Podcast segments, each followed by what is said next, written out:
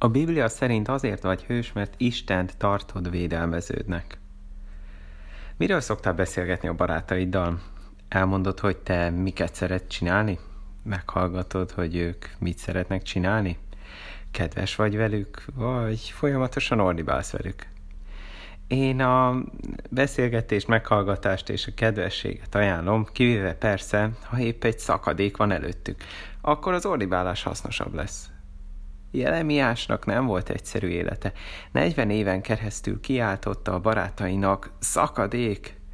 40 éven keresztül hirdette a népnek, hogy közeledik a vég. Képzelheted, mennyi barátot szerzett ezzel?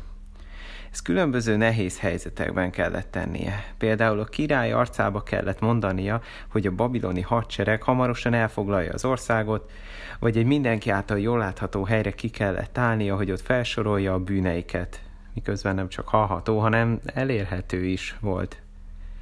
Végül is nem jó barátokként reagáltak a többiek erre, megfenyegették, árulással vádolták, meg is verték, börtönbe zárták, megpróbálták ölni, és beledobták egy saras gödörbe, ahol lesüppett a cuccban. Többször is olvassuk, hogy ezért ő azt kívánja, bárcsak meg se született volna. Egyedül elég nehéz de nem volt egyedül. Ezek közben Isten mindig megvédte őt. A küldetésének elején ezt mondta neki, megerősített várossá teszlek ma téged vasoszloppá és ércvallá az egész országgal szemben, Júda királyaival, vezetőivel, papjaival és az ország népével szemben. Harcolni fognak ellened, de nem bírnak veled, mert én veled leszek, és majd megmentelek. Nem egy nyugis véletet, nem kapott sok kedves barátot, de abban bízhatod, hogy az általa elképzelhető legnagyobb problémák között is maga Isten fogja megvédeni. És ez így lett. A barátai, akiket védeni akart, sose tudták megállítani. Isten megvédte. Igazán remélem, hogy jobb dolgod lesz, mint Jeremiásnak. Mondjuk valószínűleg, ha a leggazdagabb, a leghatalmasabb emberekhez mennél oda azzal, hogy miben kéne változtatniuk, neked se lenne könnyű helyzeted. De más emberek már valószínűleg eddig is okoztak nehézséget neked, és sajnos fognak ezután is.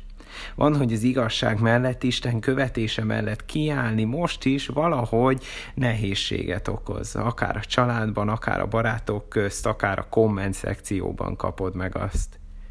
Mi fog a bajban történni veled? Persze az is kérdés, hogy hogyan fogsz reagálni, de most nem erre gondolok. Minél nagyobb a probléma, annál nagyobb az esély, hogy az első reakciód a harag, a szomorúság vagy a félelem lesz. De mi történik majd veled? Isten meg fog védeni. Még ha félsz is, ha sajnálod is, hogy ez történt veled, vagy dühös leszel arra, akit jobbat gondoltál, akkor is elkezdhetsz tovább menni, tovább élni, mert tudod, hogy jó kezekben van. Tudod, hogy a mások, vagy a saját akaratodnál is jobb kezekben van az életed, a világ teremtőjének a kezében. 20. Zsoltár ezzel kezdődik, hallgasson meg téged az Úr a veszedelem napján, legyen oltalmad Jákob Istenének neve. Lesz, amikor szükséged lesz rá, amikor elbújnál, amikor örülnél neki, ha valaki tényleg odafigyelne rád és úgy segítene.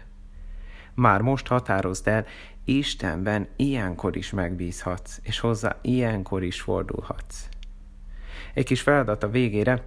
Biztos hallottad már, vagy mondtad már bajban, Jézusom, Istenem, találj ki egy rövid imádságot, amivel gyorsan Istenhez kiálthatsz tényleg, amikor bajba kerülsz. Ha éppen abban vagy, tedd ezt meg most is.